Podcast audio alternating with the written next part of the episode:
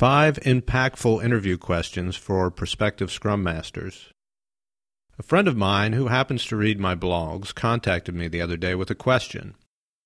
Could you write a blog about the 5 most important questions to ask a Scrum Master in an interview? It seems that his company had interviewed a bunch of Scrum Masters and was not able to find a fit.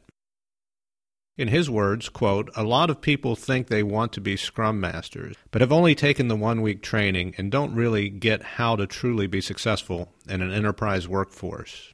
End quote.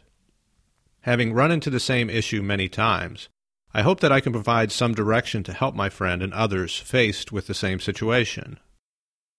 In the past, I have written about the problem of Scrum certifications, specifically the Certified Scrum Master, CSM, certification. The issue is that people hiring Scrum Masters have mistakenly believed that a certification means more than it really does.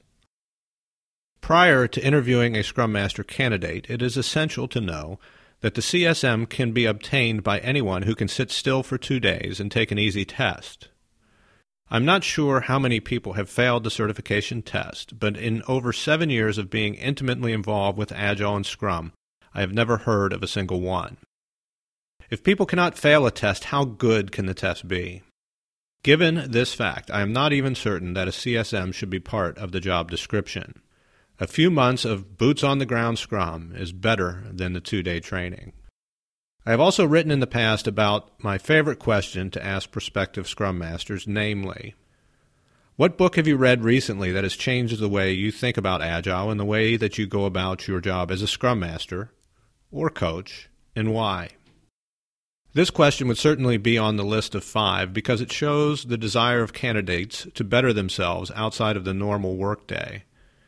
Agile and Scrum are brief in words but very complex in practice. It is difficult to be a true master without looking past the manifesto and 2-day training to what the experts are writing about. Bonus points to someone who replies with a book not written specifically about Agile or Scrum and having the ability to apply something from another discipline to their practice. A big challenge in being a Scrum Master is understanding what makes for a good team. In my practice, I have boiled it down to 5 aspects of a successful team. A good question, then, would be to ask them, what would you consider to be the 5 traits of a good Agile Scrum team, and why are these traits important? An experienced Scrum Master knows more than just theory. While a certification course can show us the happy path of Scrum, the real-world application is a lot messier. I don't recall anyone ever failing the certification test. I don't recall any seasoned Scrum Master not having to make adjustments or compromises when applying Scrum. Of course, these things are not optimal, but sometimes trade-offs must be made in the short run in order to make things successful in the long run. The next question I would ask, give me an example of when you have had to compromise or make a trade-off in an Agile Scrum implementation and why. A Scrum Master's primary responsibility, in addition to the facilitation of Scrum ceremonies, is to assist the team in removing impediments. A Scrum Master with experience should have multiple examples of how they were able to play the role of servant leader and remove impediments.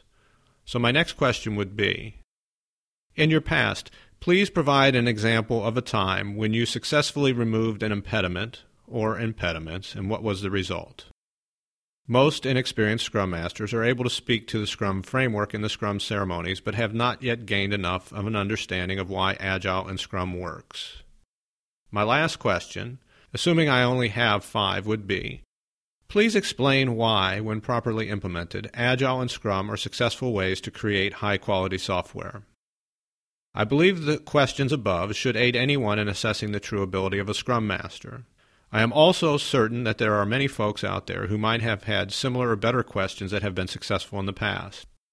In the spirit of open collaboration and helping others, like my friend, hire appropriately, what questions do you ask that have been effective?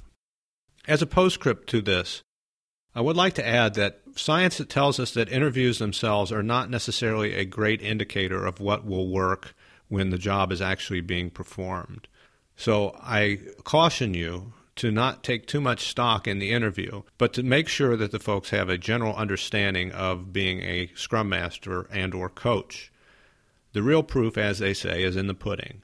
I believe, and will write in the future, on better ways of hiring folks so that they become better fits for our organization. Stay tuned.